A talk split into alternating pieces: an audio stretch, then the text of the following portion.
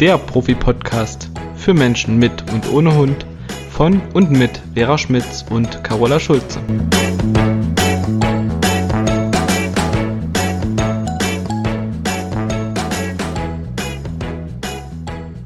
Frohe Ostern, liebe Vera. Ost österliche Grüße, liebe Carola. Ja, heute am Ostermontag, so fleißig sind wir, treffen wir uns für einen spannenden Podcast. Aber wir machen es ja sehr gerne und deswegen auch gerne mal am Feiertag. Aber wir hatten irgendwie Schwierigkeiten, einen anderen Termin zu finden. Aber ja, ja. Ist ja, soll ja auch egal sein, wann wir das machen. Hauptsache wir machen es. Wir könnten es ja auch mal mitten ja. in der Nacht machen, aber ich glaube, dann würden wir so viele Gähner reinproduzieren, das passt dann auch nicht. Passiert ja tagsüber schon. Wobei ich eine Nachteule bin. Ich kann nachts ziemlich lange. Ja, ich auch. Oh, dann. aber es ist schon schöner, wenn draußen die Vögel zwitschern, die Sonne scheint und der Frühling so voll über uns hier hereinschwappt. Ach, ich liebe das. Ich habe auch entsprechend ja. gute Laune. Juhu! Sehr schön. Wir sprechen heute über Mehrhundehaltung. Ja. Weil eine Kundin von dir sich das auch unbedingt gewünscht hat. Die wünscht sich das schon sehr lange. Von hier aus ganz liebe Grüße. Sie weiß, wen ich meine. okay. Und jetzt ist es endlich mal dran. Und ich glaube, wir hatten dazu auch schon mal äh, so, ein, so einen Wunsch gesendet bekommen, mehr Hundehaltung. Aber ähm, du hast das ja von der Kundin direkt bekommen, gell? Die, genau. die Wunschäußerung. Und der Trend geht auch in diese Richtung. Auch schon lange, ja. Ja. Und äh, ich finde in letzter Zeit, irgendwie in den letzten drei Jahren, wo ja sowieso sehr viele Menschen sich einen Hund angeschafft haben, konnte ich das auch immer häufiger beobachten, dass da noch ein zweiter Hund dazu kam. Oft. Oder schon einer da war und der zweite kam dazu. Und ähm, ist ja eigentlich ein sehr schöner Trend, weil es gibt natürlich für den Hund eine Menge Vorteile. Den Vorteil der Rudelbildung, ne, da bilden sich ja wirklich Rangordnungen und entsprechende Rudelstrukturen aus, wenn man zwei oder mehrere Hunde hat. Und ähm, wir Menschen können nun mal nicht so spielen und kommunizieren wie ein Hund, also können die mit einem anderen Hund noch viel besser ihre äh, Bedürfnisse befriedigen, ihre arttypischen Bedürfnisse. Und ähm, aber bei allem, was das an Vorteilen und an schönen Dingen mit sich bringt, und für uns Menschen finde ich es auch schön, diese Kommunikation unter den Hunden zu beobachten, die ja so in der Art und Weise nicht stattfindet, wenn du nur einen Hund hast oder wenn der eine Hund auf fremde Hunde trifft. Das ist nochmal was ganz anderes, wenn die halt zusammen leben das ist, finde ich, immer wirklich eine sehr schöne Möglichkeit, Hundekommunikation zu beobachten und dann eine Menge zu lernen. Aber trotzdem, und darum soll es auch heute gehen, ist und bleibt der Mensch die Hauptbezugsperson Nummer eins oder sollte es zumindest sein, weil wir müssen ja dieses Rudel anleiten und führen. Weil die Hunde sollen ja beide auf uns hören. Weil untereinander genau. sind die schnell sehr dicke vereint und nicht nur auf uns hören, also du meinst gehorchen, sondern sie sollen sich ja auch an uns orientieren. Genau, das schließt es alles ein. Sich an uns orientieren, auf uns hören, Bezug nehmen auf uns, sich von uns gut leiten und lenken lassen. Ja, alles das, was so eigentlich äh, sich die meisten Hundebesitzer wünschen und die wenigsten das auf Anhieb schaffen. ich vergleiche das ganz gerne immer wie mit Kindern. Ja, voll. ohne einen Hund ver, äh, vermenschlichen zu wollen, aber der Mensch ist im Prinzip ja auch der Erziehungsberechtigte des Hundes. Und wenn ich mir jetzt vorstelle, ich habe zwei Hunde, dann möchte ich auch ein, also erzieherischen Einfluss auf beide Hunde haben. Und ich möchte Dinge, die jetzt nicht okay sind, unterbrechen können. Und möchte die auch mal bei einer kleinen Auseinandersetzung oder wenn die einfach zu wild toben in der Wohnung, äh, einfach sagen, Schluss jetzt, du auf deinen Platz und du auf deinen Platz. Genau. Und das funktioniert natürlich nicht, wenn sich da ein Hund nur an dem anderen orientiert.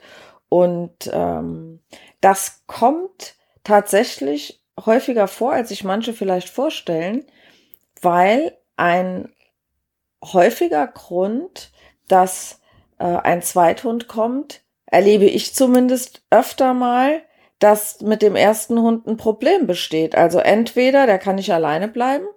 Ja. Und dazu muss man sagen, ja gut, okay, das kann funktionieren, muss aber nicht. ne, also da muss man auch genau gucken, warum kann er nicht alleine bleiben, denn zwei Hunde allein sind zu zweit allein, aber sie sind immer noch ohne Bezugsperson Mensch und den meisten Hunden äh, ist ja der Mensch eindeutig lieber als ein anderer Artgenosse. Das ist, ne, Ausnahmen bestätigen die Regel, aber nochmal am Bogen zur Zweit- oder Mehrhundehaltung. Die meisten Auseinandersetzungen, ernsthaften Auseinandersetzungen in einem zusammenlebenden Rudel, die gibt es meiner Erfahrung nach fast immer, wenn ein Mensch in der Nähe ist, wenn es um die Bezugsperson Mensch gibt. Ganz mhm. häufig, die Hunde waren allein, der Mensch kommt nach Hause. Und die streiten sich hinter der Tür schon, wer darf jetzt zuerst begrüßen. Ja, genau. Oder ähm, ein Hund ist bei seinem Mensch und er lässt den anderen nicht dazu. Mhm. Oder geht dazwischen, wenn der andere gestreichelt wird. Und das. Das haben wir ja auch oft, ne? Genau. Und Oder der Platz auf dem Sofa ist ein Streitpunkt. Oder das Essen vom Menschen auch manchmal auch, ne? Ja, weil also der Mensch nicht, der Mensch nicht klare Position dazu zieht, dass genau. er derjenige ist, der Ressourcen verwaltet. Ja. Ganz genau. Also von daher ist das schon mal ein ganz, ganz wichtiger Punkt, dass der Mensch der Erziehungsberechtigte ist und auch die Person sein soll, an der sich beide Hunde orientieren. Das ist und ein ganz wichtiger Punkt, ja. Was so Ängste angeht, also Hunde lernen ja auch durch Beobachtung. Mhm. Und ich habe das schon einige Male gehabt, ängstlicher, unsicherer Hund, ähm, und die Leute sind der Meinung, ja, wir schaffen uns einen Zweithund an, damit es dem ersten einfacher fällt. Da muss man ja wirklich auch sagen, und bin mal gespannt, ob du da der gleichen Meinung bist wie ich, dass das hier A sehr individuell ist. Das kann man machen, aber in der Regel muss der zweite Hund, den ich dann dazu nehme, ja ein recht souveräner Hund sein, damit sich der erste Ängstliche überhaupt orientieren kann. Wenn ich da jetzt mit einem Welpen ankomme, findet das ganz, ganz häufig nicht statt. Eben. Also genau das sehe ich auch so. Ähm, Im Gegenteil, das kann dann nach hinten losgehen. Und ein Welpe orientiert sich ja sehr an so einem älteren Hund. Ähm, und wenn der merkt, irgendwie ist mit dem gerade ständig was komisch oder der findet viele Sachen komisch und hat Angst und ist unsicher, dann hat man, wenn man Pech hat als Mensch, das im Doppelpack. Ja. Diese Problematik. Genauso wie mit dem Alleine sein, ne? Also, das kann sich so ein Welpe auch ganz schnell abschauen. Und Alleinsein ist ja Fall. grundsätzlich für keinen Hund schön. Natürlich sind die dann zu zweit und nicht ganz alleine. Aber wenn der eine da so ein Riesentheater macht, äh, kann das ganz schnell passieren, dass er den zweiten Hund ansteckt und dann hast du zwei so eine ach, verzweifelt bellenden, heulenden Hunde zu Hause. Was natürlich nicht nur akustisch ein doppeltes Problem ist, sondern halt auch so sehr, sehr ungünstig ist. Und das sollte man sich gut überlegen. Also sich einen Hund anzuschaffen, um Probleme zu lösen, um das mal so zusammenzufassen, ist keine gute Idee. Nee.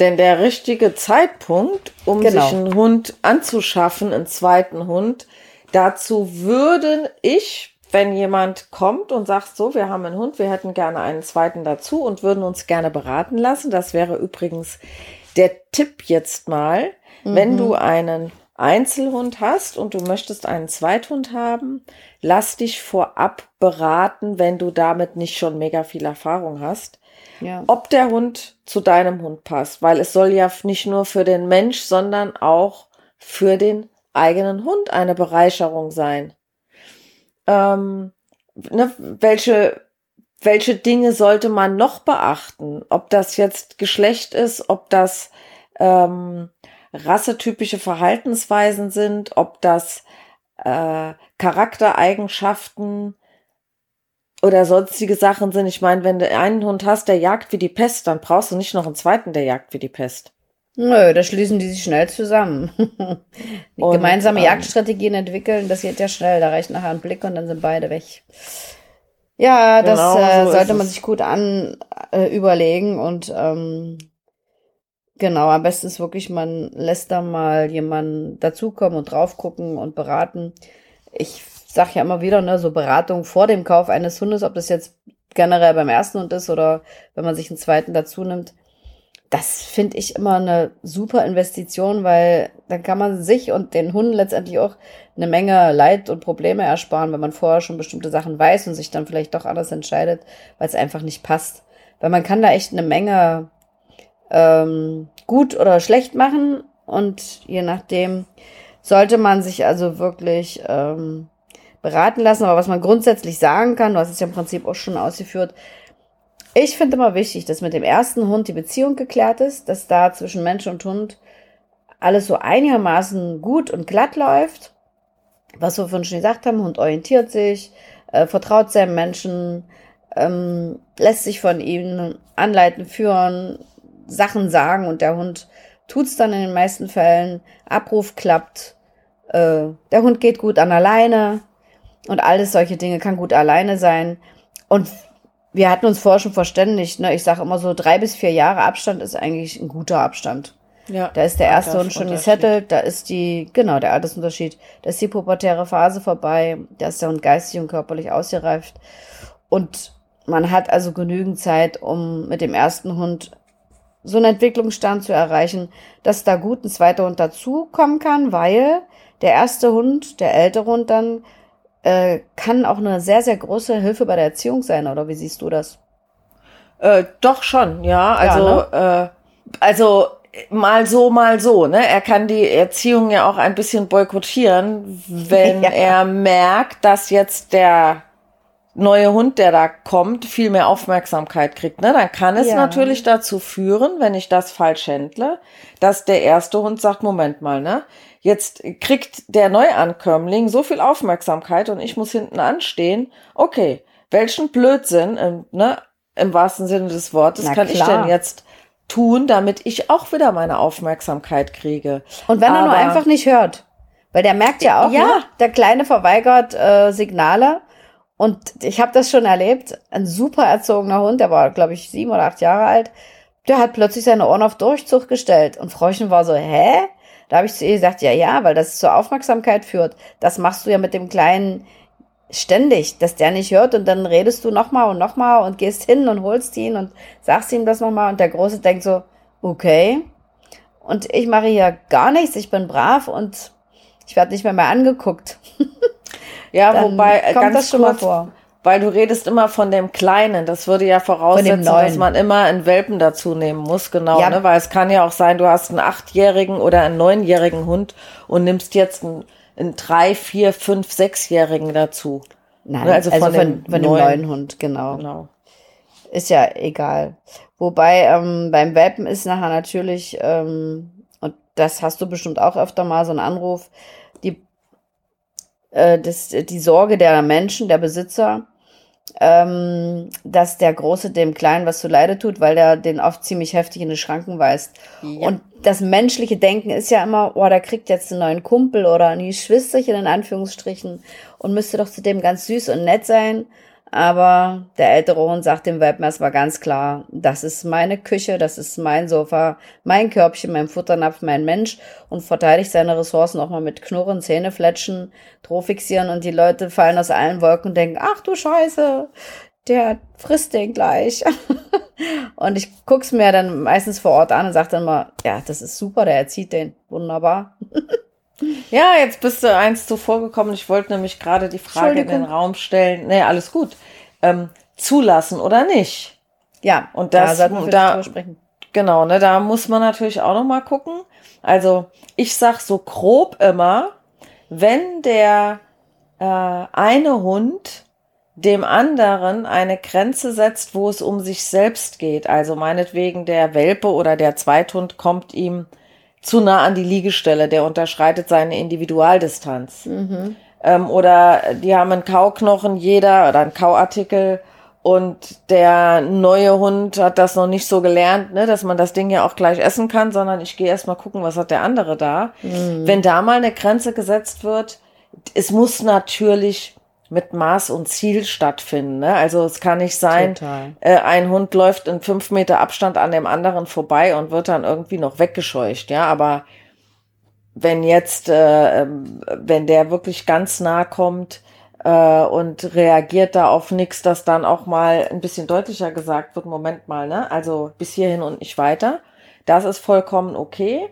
Wo ich's nicht zulassen würde, ist, wenn es um den Mensch geht.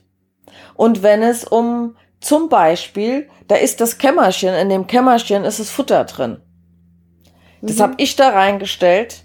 Und jetzt soll bitteschön der alte Hund dem neuen Hund nicht sagen, dass der nicht in die Nähe des Kämmerchens darf, weil das ist mein Raum, das ist mein Futter, solange ja. es nicht in dem Napf der Hunde landet.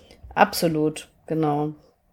Ne, also da darf man dann wirklich hingucken. Wenn es um den Hund selbst geht, ja, es darf natürlich nicht übertrieben sein. Das sage ich ja auch immer. Angemessen ist wichtig. Und ich sage den Leuten immer, dann sagen die immer, ja, weil die sind dann oft sehr unsicher, ne? wann greife ich ihn jetzt ein und wann nicht. Ich sage mal, hört ein bisschen auf euer Bauchgefühl. Guckt euch die Situation an und lieber einmal zu viel eingreifen, ja. als was ja. zu lange laufen zu lassen. Und die sollen ruhig alle beide wissen, dass ihr da ein Auge drauf habt, ihr Menschen, und äh, dass ihr da entsprechend auch reguliert. Und genau. da muss ich halt achtsam sein als Mensch, das ist wichtig. Genau, so Ressourcenverwaltung im Prinzip, ne? Dann ähm, äh, Hunde machen ja ganz viel über Raumverwaltung, das heißt, mhm. ähm, mal als Beispiel, ich hatte ja am Wochenende jetzt Besuch von der Christiane, eine liebe Freundin und äh, auch Kollegin. Und die hatte eine Hündin, die ist hat ungefähr die Größe von Easy. Und ähm, ich habe direkt gesagt, also wir waren zuerst spazieren und sind dann zu mir rein, ne, wie machen wir das jetzt? Und klar, Tyrell bleibt erstmal irgendwie an der Leine, kriegt ein Körbchen zugewiesen, easy. Weiß schon, wenn fremde Hunde zu uns kommen, dann rennen die nicht durch die Gegend. Das wird mhm. kontrolliert. Und wenn ich alleine bin, dann mache ich das erstmal. Mhm. Die dürfen übertrieben gesagt, wenn, wenn ein Hund jetzt bei mir wäre in Pension, mhm. dann darf der am ersten Tag, wird er an der Leine auf seine Decke geführt, dann darf er da liegen bleiben. Das hört sich jetzt gruselig an, ne? aber es geht ja einfach nur mal drum und von Anfang an zu sagen, wenn du hier zu mir kommst, dann bestimme ich die Spielregeln und wenn du dich dran hältst und dann können wir die auch lockern. Absolut. Ja?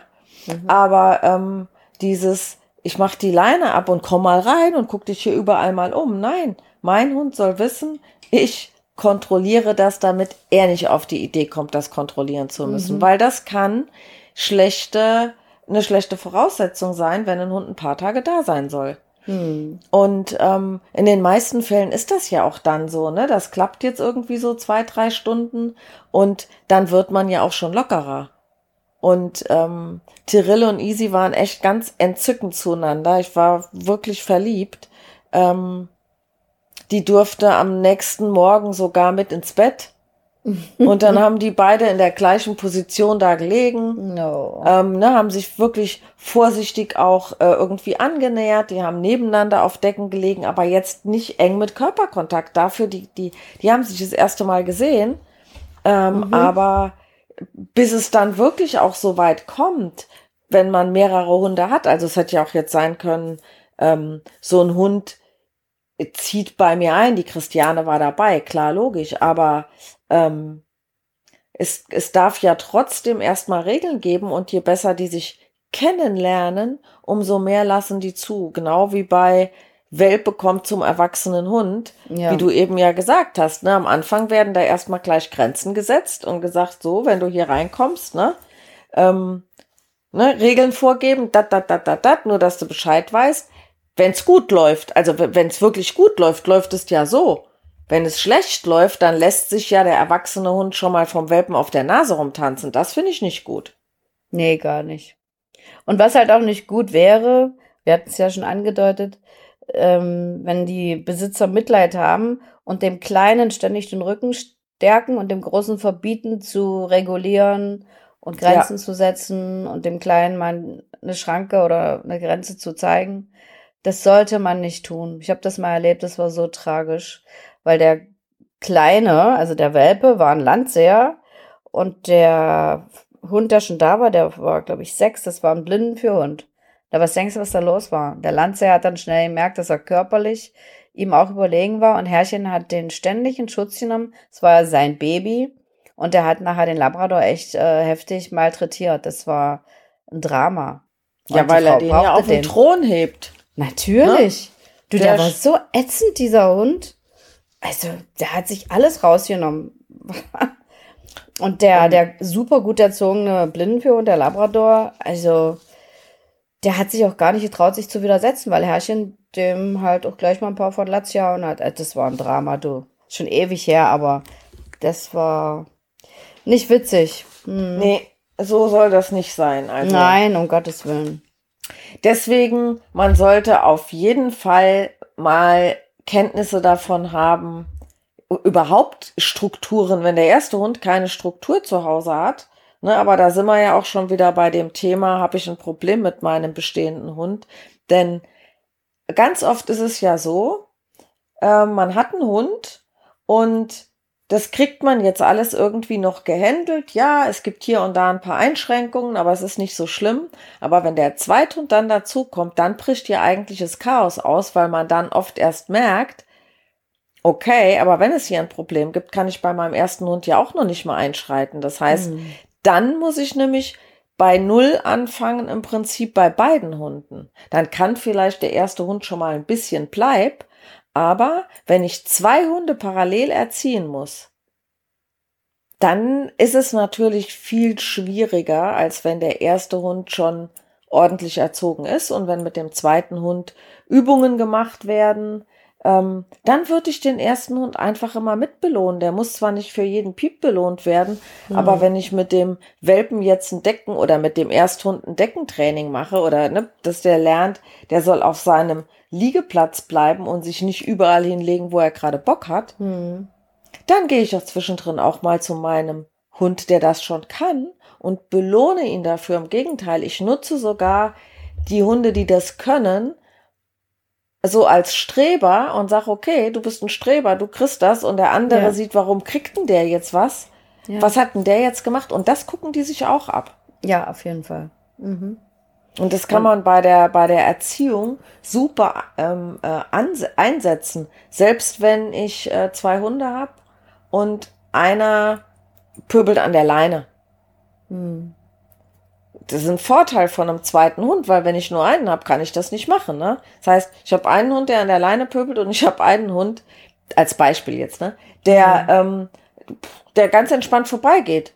Dann beschäftige ich mich super mit dem ersten Hund, der alles toll macht. Absolut. Und in der Regel ist es so, nach dreimal, ne, wenn der andere Hund bis der geschnallt hat, ey, guck mal, da, da fliegen Kekse, ne? Oder geh ich jetzt auch mal hin.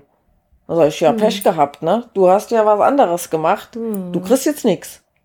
Ja. Und beim zweiten, dritten Mal irgendwann sagt der, Moment mal, da war doch was, ne? Ich gehe lieber mal gleich gucken. Ah, und dann kann er auch was haben. Mhm. Genau. Also das, sowas kann man natürlich ein bisschen ja. nutzen. Also, um das nochmal zusammenzufassen, was wirklich wichtig ist, aber auch oft genau nicht gemacht wird, weil es den Menschen vielleicht nicht bewusst ist, dass man den Hund auf jeden Fall bestätigt und mit Aufmerksamkeit äh, bestärkt, der das macht, was ich eigentlich möchte. Aber genau. wir sind ja dann geneigt, den anderen Hund, der es nicht macht, nehmen wir mal jetzt an, beide Hunde kriegen einen Sitz, einer sitzt sofort und der andere hampelt noch rum. Was machen wir oft? Den, der rumhampelt, ständig korrigieren und sagen, jetzt setz ja. dich hin und mach Sitz. Und der andere sitzt da und denkt, na toll, ich sitze hier schon eine Stunde und äh, mit mir passiert nichts. Also den würde ich erstmal übermäßig, so wie du es gerade gesagt hast, äh, loben. Und dann erst kommt die Korrektur. Ja von dem Hund, der halt nicht das gemacht hat, was ich wollte. Das finde ich super schwierig. Vergessen die Menschen oft. Aber es ist ja Aber auch, das ne, ist ja auch schon beim Ersthund so, ne? Wenn du ja, irgendwo klar. im Restaurant sitzt und der Hund hält die Klappe, dann kümmerst du dich nicht um ihn. Sobald er irgendwie einen Piep macht und rumjammert und bellt und äh, zum Nachbarn an den Tisch will, dann kriegt er Aufmerksamkeit. Also das ja. ist ja immer wieder das so Gleiche. Ein, so ein generelles Ding. Ja, aber ähm, ich finde mit zwei Hunden ist das so ein ganz äh, typisches Thema was ich da immer wieder. Ja, auf jeden habe. Fall. Mhm. Ne, weil zwei Hunde gleichzeitig handeln ist nicht so einfach. Fängt ja schon bei der Leinenführigkeit an. Deswegen empfehlen wir immer, oder ich zumindest, ein Jahr lang ähm, getrennt trainieren. Mit beiden Hunden einzeln. der, der schon da ist, genießt das auch nochmal alleine mit seinen Menschen zu sein und im Mittelpunkt zu stehen. Und für den neuen Hund ist es ganz wichtig, dass der auch äh, Spaziergänge und Übungseinheiten bekommt, wo der andere nicht dabei ist. Und für einen Menschen ist es auch viel einfacher, äh, das zu handeln und zu trainieren, was man machen möchte, als wenn da zwei rumhampeln. Das ist einfach mega wichtig und das bedeutet natürlich mitunter viel mehr Zeitaufwand als mit einem Hund einzeln. Klar. Gebe ich dir, gebe ich dir vollkommen recht. Mhm. Und da ist auch der Haken, dass viele ja. sagen, das kriegt zeitlich gar nicht hin. Also im Grunde ja. genommen müsste man ja dann sagen, ja, dann hättest du dir einen zweiten Hund anschaffen sollen. Mhm. Auf der anderen Seite, ne, jetzt ist der nun mal da, dann sage ich halt, okay, wenn du eine Stunde Zeit hast, rauszugehen und du kannst nicht zwei Stunden gehen, dann gehst halt mit jedem nur eine halbe Stunde, aber Splitten. besser. Genau. Und du hast die Zeit dann intensiv und übst in der Zeit was. Ja. Ähm, und zu Hause kann man ja auch super mit beiden Hunden üben. Und zur absolut. Not leine ich einen halt fest. Ja, absolut. Und Wechselübungen ab. Mhm. Und belohn denjenigen dann, der liegen bleibt und abwartet. Ganz häufig erlebst du das auch, Ganz genau. dass Menschen das dann nicht können, weil wenn für den einen was geworfen wird oder Futtersuche versteckt wird, ähm, der andere immer mit einspringt. Und für den Ersthund ist das ja auch schwierig. Normal war immer er gemeint. Mhm. Und jetzt kommt ein zweiter Hund dazu und ich sag dann meinetwegen äh, Penelope such und äh, Easy fühlt sich angesprochen, weil der natürlich vielleicht gar nicht so fördergründig erstmal auf den Namen hört, sondern auf das Signal suchen, auf die Handgeste. Das heißt, mhm. ich muss körpersprachlich aufpassen, dass ich den richtigen Hund anspreche, dass ich mhm. in dem Moment zum Beispiel Easy zuerst ein Bleib geben würde. Dann stelle ich mich so hin, dass er sich nicht angesprochen fühlt. Und ja. dann spreche ich den anderen Hund an und mache eine ganz deutliche Handgeste, dass jeder der beiden weiß, wer gemeint ist. Ne? Also das heißt, ja. Kommunikation, ich als Mensch sollte wissen, was ich tue, wie ich mich mit meinem Körper mitteile, weil da wird die eigene Körpersprache ja noch mal wichtiger, weil wenn ich jetzt einfach nur das sage, was ich vorher gesagt habe, Sitz und Platz und Such, woher soll der Hund wissen, welcher gemeint ist? Ja. Ne, sage ich meinen Kunden immer auch schon mit einem Hund, kommuniziere über Körpersprache mit dem, weil das die natürliche Kommunikation des Hundes ist. Ähm, mhm. Aber an der Stelle ja, kommt es dann erst richtig zum Tragen. Und ähm, häufig ist es ja auch so, wenn die die Hunde beschäftigen wollen, zu Hause oder im Garten, dann sagen die immer, ja, ich sperre den dann weg. Ich, mach das mm. einzeln. Ja, genau. das in Ausnahmefällen, klar kann man sowas mal machen. Aber langfristig ist das ja kein Ziel. Das heißt, das Ziel ist es ja, mit beiden Hunden Dinge gemeinsam machen zu können oder auch mit drei oder vier. Wenn ich an die Silke denke, Silke Eichel, die hat schon lange vier Hunde. Die hat für jeden der vier Hunde ein eigenes Tabuwort. Da sage ich immer, boah, Silke, oh. ich würde bei zwei Hunden schon durcheinander kommen. Wie mhm. machst du das? Mhm. Und nicht schlecht. Egal, was die macht, die Silke ist so konsequent, egal was die macht, wie die die Hunde aus dem Auto nimmt, ob das leinenführig ist, ob das, wenn ich treffe mich ja oft mit der Silke noch und wir gehen zusammen äh, mhm. durch den Wald wenn da andere Leute mit Hund kommen. Die hat die vier Hunde richtig gut unter Kontrolle. Die hat manchmal sogar noch einen Besuchshund dabei. Da ich immer so, boah, Chapeau. Hm. Ja, da ziehe ich auch einen Hut. Ich hatte schon mal eine Frau, die hatte vier Schopfhunde. Dann hat die sich noch so einen Nackthund dazu geholt. Und diese vier Schopfhunde waren alles Rüden, unkastrierte Rüden. Die marschierte bei mir auf dem Platz ein. Und dann hat die die alle vier hingesetzt. Dann blieben die sitzen. Und dann hat die einen Gegenstand geworfen, hat einen von den Vieren angesprochen, hat gesagt, bring. Und das hat die mit allen Vieren nacheinander gemacht. Die anderen saßen alle da. Und dann habe ich zu der gesagt, was willst du denn bei mir, ne? da war ich so vollkommen beeindruckt. Sowas erleben wir ja eher selten, dass sowas so gut läuft. Und ja. die hat mir auch gesagt, die hatte die wirklich super im Griff. Die wollte einfach noch ein paar Ideen für Beschäftigung von mir.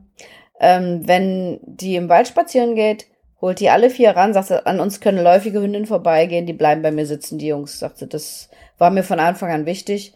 Und die hat halt gesagt, die Hunde sind ihr größtes Hobby und äh, Ja, aber das war lustig. Und die hatten auch so lustige Namen. Icarus, weiß ich noch, hieß, es hieß einer. Aber das war echt beeindruckend. Ja, die alle sitzen cool. und einer flitzte los. Ja, genial.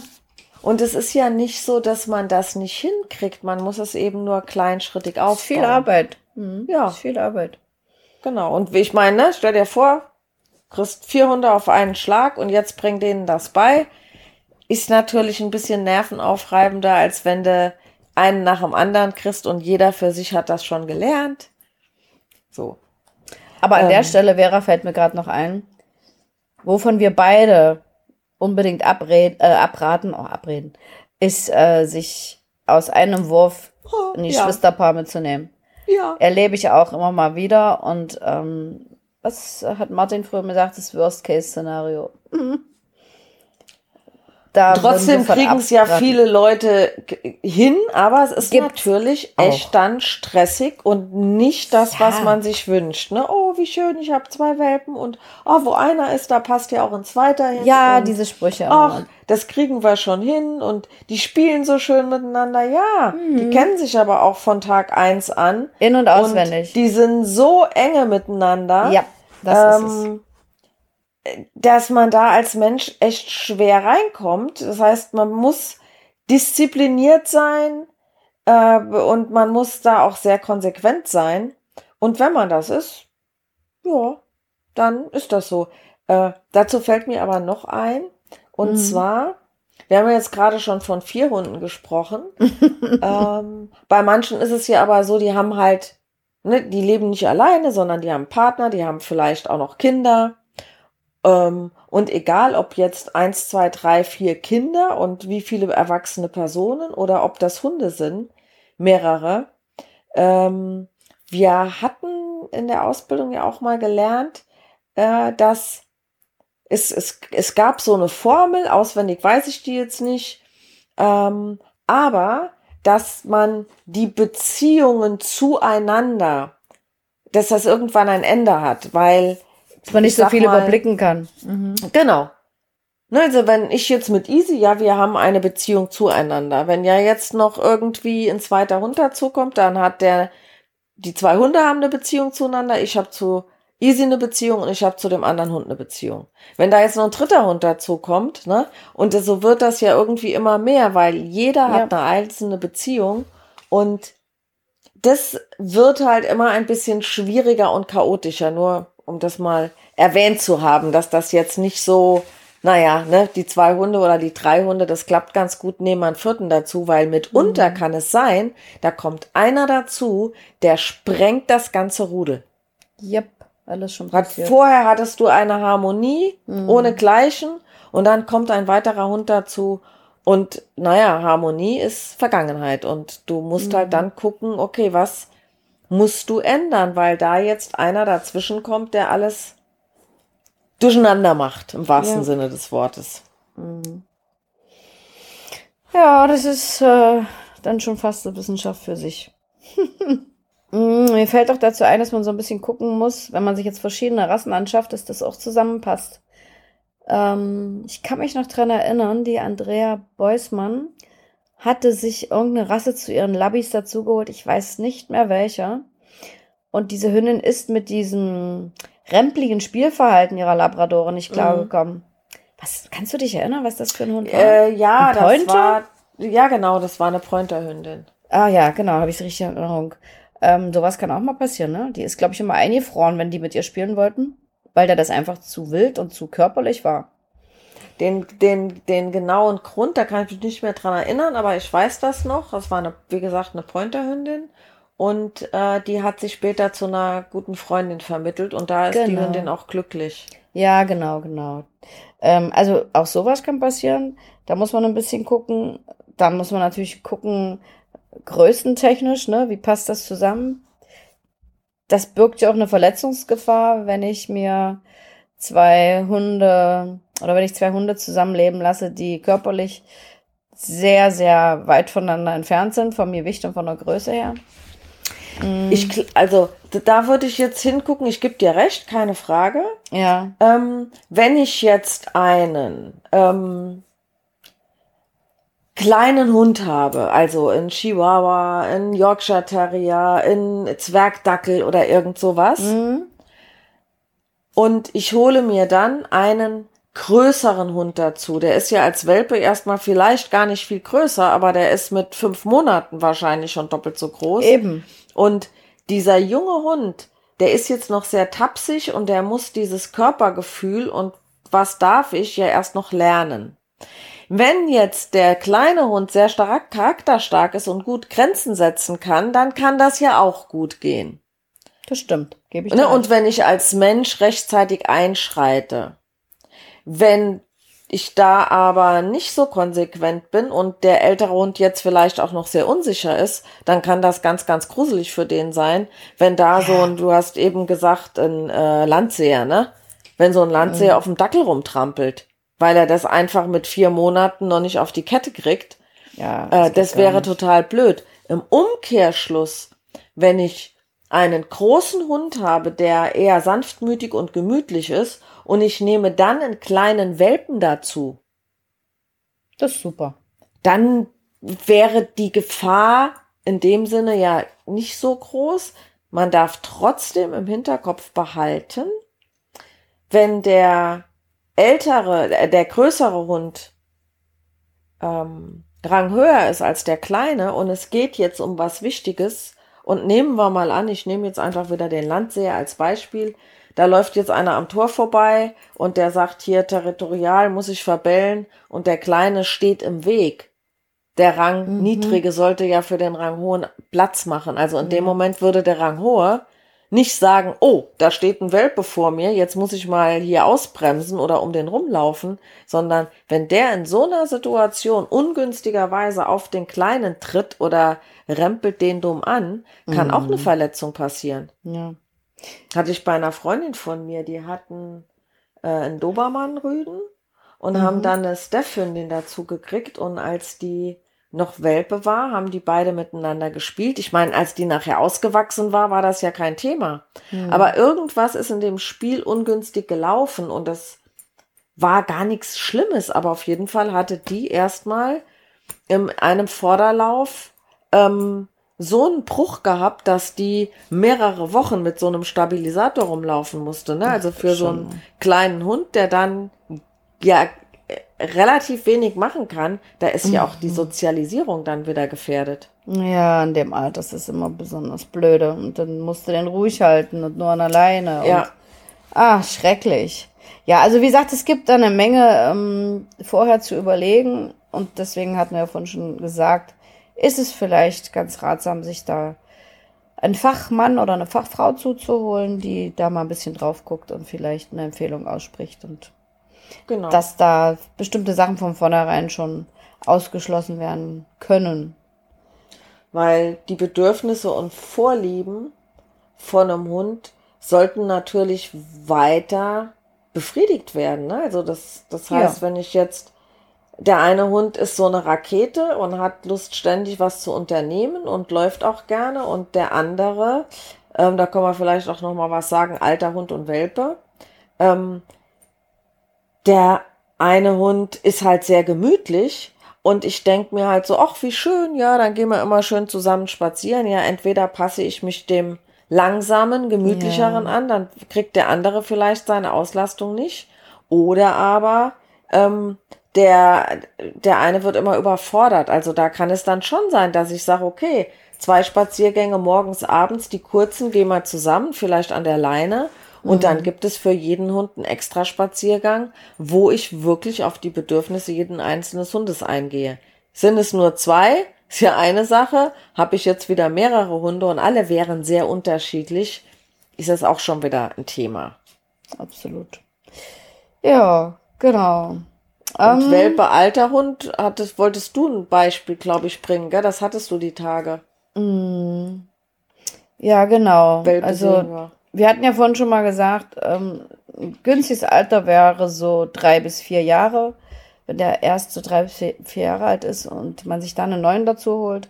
Und äh, oft erlebe ich das aber auch, wenn ein Hund schon sehr, sehr alt ist, dass ich hatte es wirklich neulich. Der Hund war schon blind und taub. Ich weiß nicht mehr, ob der 14 oder 15 war. Und dann haben die sich einen neuen Hund dazu geholt. Und das ist einfach eine Katastrophe. Dieser alte Hund mit seinen Gebrechen und Leiden, der will einfach nur seine Ruhe. Und natürlich merkt so ein kleiner Welpe auch relativ schnell, dass er körperlich nicht mehr fit ist. Und wenn dann die Menschen halt nicht blickig sind und da den Kleinen von dem Großen fernhalten, weil der einfach nur noch seine Ruhe will und seinen Lebensabend genießen will, kann das eine absolute Katastrophe sein. Mm, also das würde ich auf gar keinen Fall tun, zu so einem alten, gebrechlichen Hund einen Welpen dazu holen. Äh, das geht gar nicht. Beziehungsweise habe ich es auch öfter, dass die Leute selber sich keinen Raum und keine Zeit lassen zum Trauern, wenn die einen alten und einschläfern lassen mussten oder wenn der so gegangen ist. Und dann haben die den früh eingeschläfert und es ist wirklich passiert. Und Nachmittag haben die schon einen neuen Hund. Ähm, und merken dann, dass sie noch gar nicht so weit sind, weil man muss das ja erstmal verarbeiten. Das Herz hängt ja total an so einem Hund und das ist ja oft eine große Trauer und man braucht da einfach ein bisschen, ähm, der eine mehr, der andere weniger Zeit, um das äh, zu verarbeiten und wenn dann gleich ein neuer Hund kommt, der dann auch noch verglichen wird mit dem alten, nur weil es die gleiche Rasse ist. Also, da muss ich öfter mal den Kopf schütteln, wenn ich sowas höre, ganz ehrlich. Das, war ja genau der Grund, weshalb ich nicht die gleiche Rasse haben wollte, die ich mm. vorher hatte, weil ich wusste, mm. ich würde dann noch viel mehr vergleichen. Na klar, macht man ja automatisch. Vergleichen tut man so oder so. Und die Gefahr besteht wirklich weniger, wenn man einen Hund hat und nimmt sich wohlgemerkt rechtzeitig einen Zweithund dazu. Mhm. Ähm, du jetzt gerade gesagt hast, der Hund ist blind und taub mhm. und da mhm. kommt ein Welpe dazu. Der Welpe kommt ja nicht äh, voll kommunikationsfähig, ne? Der hat ja in seinen acht oder zwölf Wochen noch nicht das komplette ABC der Hundesprache gelernt. Nee. Ne, das heißt, er kennt das vielleicht mit seinen Wurfgeschwistern und mit, seinen, mit seiner Mutter oder mit den erwachsenen Hunden, die dort gelebt haben. Aber das ist ja wie, wenn ich als Kind sprechen kann, dann traue ich mich vielleicht mit meinen Eltern offener zu sprechen als mit fremden Personen. Und ja. wenn der dann auf einen anderen Hund trifft, der ja gar nicht mehr in der Lage ist zu kommunizieren, weil er weder was hört noch was sieht, ähm, und stell dir mal vor, der ist blind und taub und plötzlich springt so ein Welpe auf den. Und ja, der, das, das, ist, das ist gruselig, so eine voll. Vorstellung. Ja. Und genau das ist da auch passiert. Also, das, ja, äh, ja. Also da sollte man wirklich sich vorher genau Gedanken machen und nicht so eine Kurzschlussreaktion, oh Gott, jetzt ist der eine tot und da muss gleich ein neuer her. Es ist äh, für den alten Hund eine Katastrophe und für den neuen Hund ist es ja auch nicht so schön, die ganze Situation. Und wie gesagt, ich habe das jetzt öfter gehabt, wenn die Leute noch zu sehr trauern um den verstorbenen Hund, ist das auch kaum eine gute Entscheidung, wenn die sich einen neuen Hund dazu holen. Nur um die Lücke schnell zu schließen. Das nee, sagen die dann im Nachhinein noch oft. Es war zu schnell und zu früh und überhaupt. Ja. Kenne ich auch so. Na, da kenne ich einige Beispiele. Also ich so. meine, es mag auch Fälle geben, wo das nicht so ist. Ne? Da ist ja, ja jeder ein bisschen anders, aber ähm, man, man muss sich für sich selber da einfach mal mit auseinandersetzen und keine Kurzschlussreaktion tätigen. Das aber gut, ich. das ne, Alter geht, neuer kommt, ist ja auch nicht das Thema Mehrhundehaltung.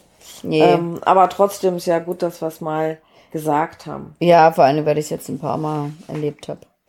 Genau. Gesch ja. Gleiche Geschlechter, unterschiedliche Geschlechter, Vor- und Nachteile. Wollen wir dazu was sagen? Vielleicht nur ganz kurz, oder? Ja. Im Prinzip kann man das aufeinander bringen. Bei gleichgeschlechtlichen Hunden hat man mehr inter interne Problematiken und bei andersgeschlechtlichen eher diese externen Problematiken. Also, dass dann der Rüde quasi draußen sagt, so, das ist ja mein Mädel, meine Frau und entsprechend reagiert. Und wenn die gleichgeschlechtlich sind, sowas hatte ich übrigens auch schon öfter mal bei Geschwistern, vor allen Dingen bei zwei Hündinnen, dann knallt's oft, wenn die schlechtsreif werden. Ja. Weil es dann um Sexualität geht und das ist nicht witzig, gerade bei Hündinnen. Also ich habe es aber auch schon bei Rüden ähm, schlimm erlebt. Also ich weiß noch, eine Frau hatte mal ein weißes Schlafzimmer es waren zwei Hoverworte, die waren, die hatte sie immer im Schlafzimmer alleine und eines Tages war das Schlafzimmer rot statt weiß, als sie nach Hause kam. Und einer der beiden war schwer verletzt. Und das okay. war eine Zeit, wo in der Nachbarschaft Hündin, Hündinnen läufig waren. Mhm.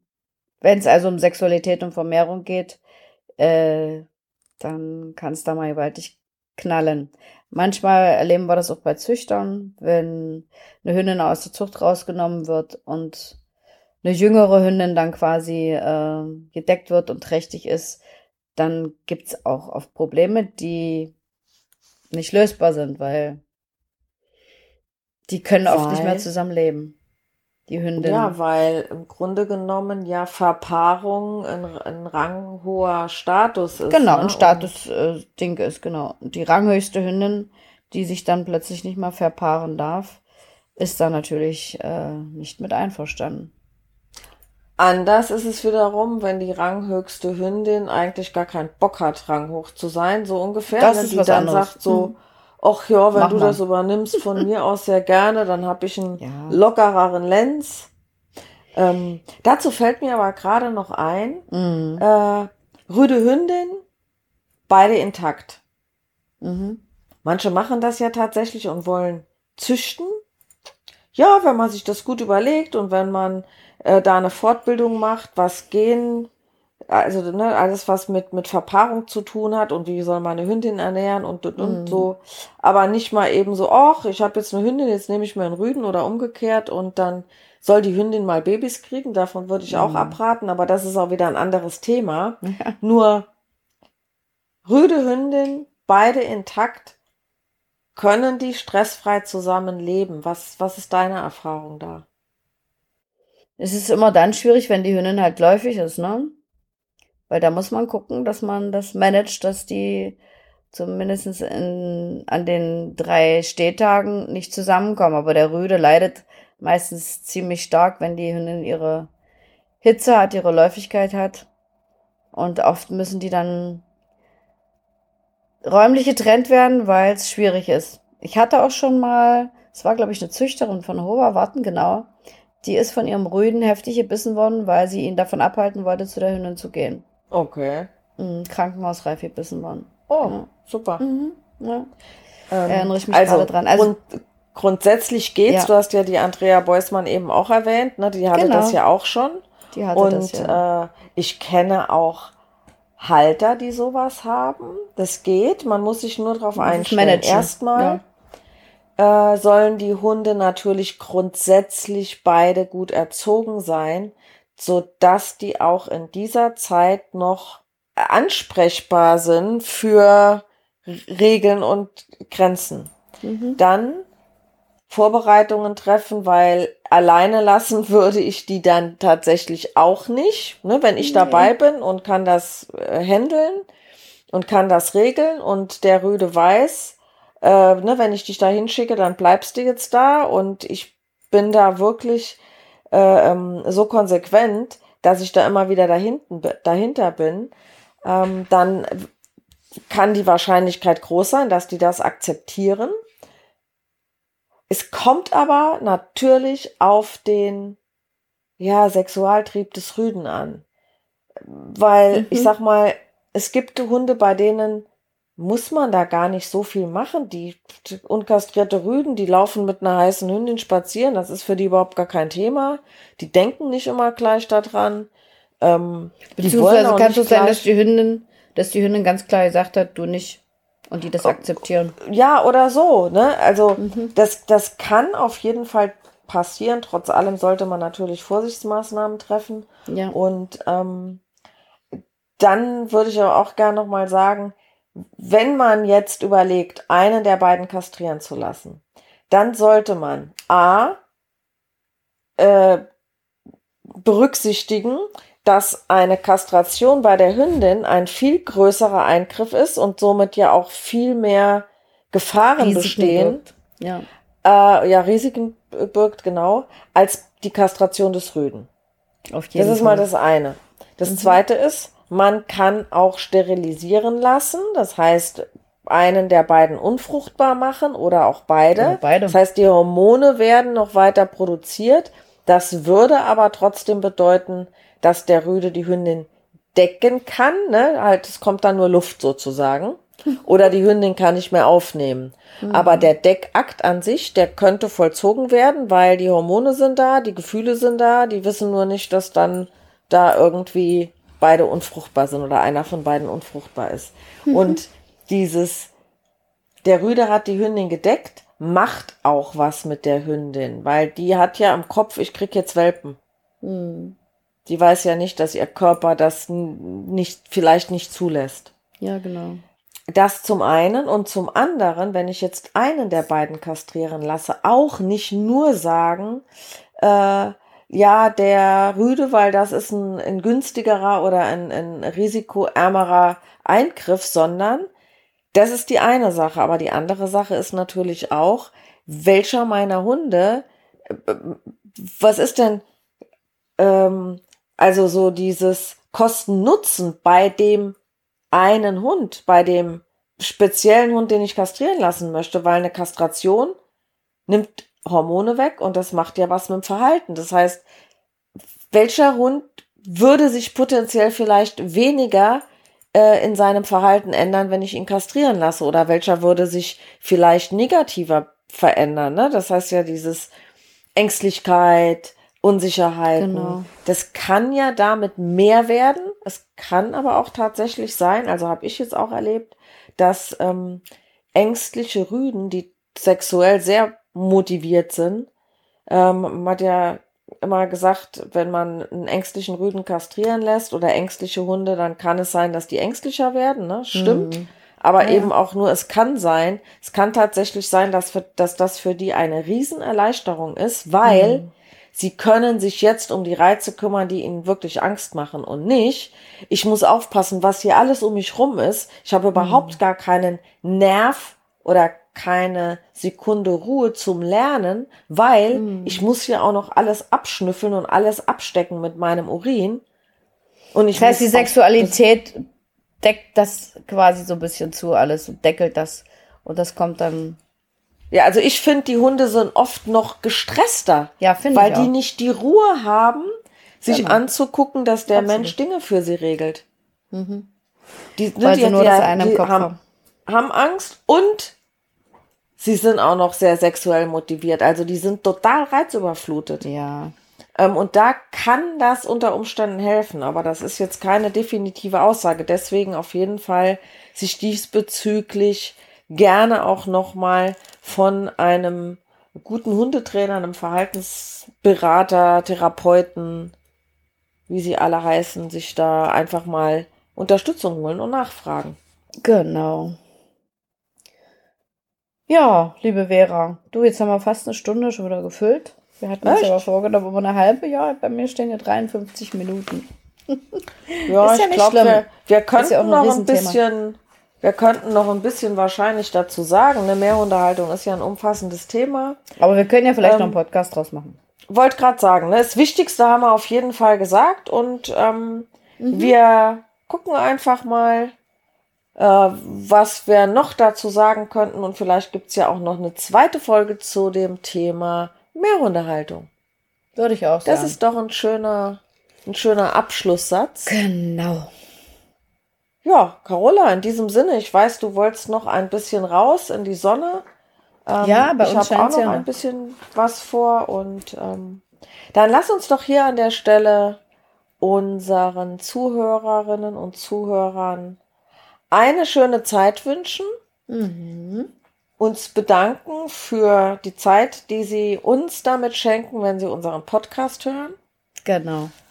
Und mhm. dir wünsche ich jetzt auch noch eine schöne Zeit und wir sehen uns die Tage schon wieder zur Aufzeichnung unseres nächsten Podcasts. Ja, das wünsche ich dir alles auch, liebe Vera. Tschüss. Danke dir. Ciao.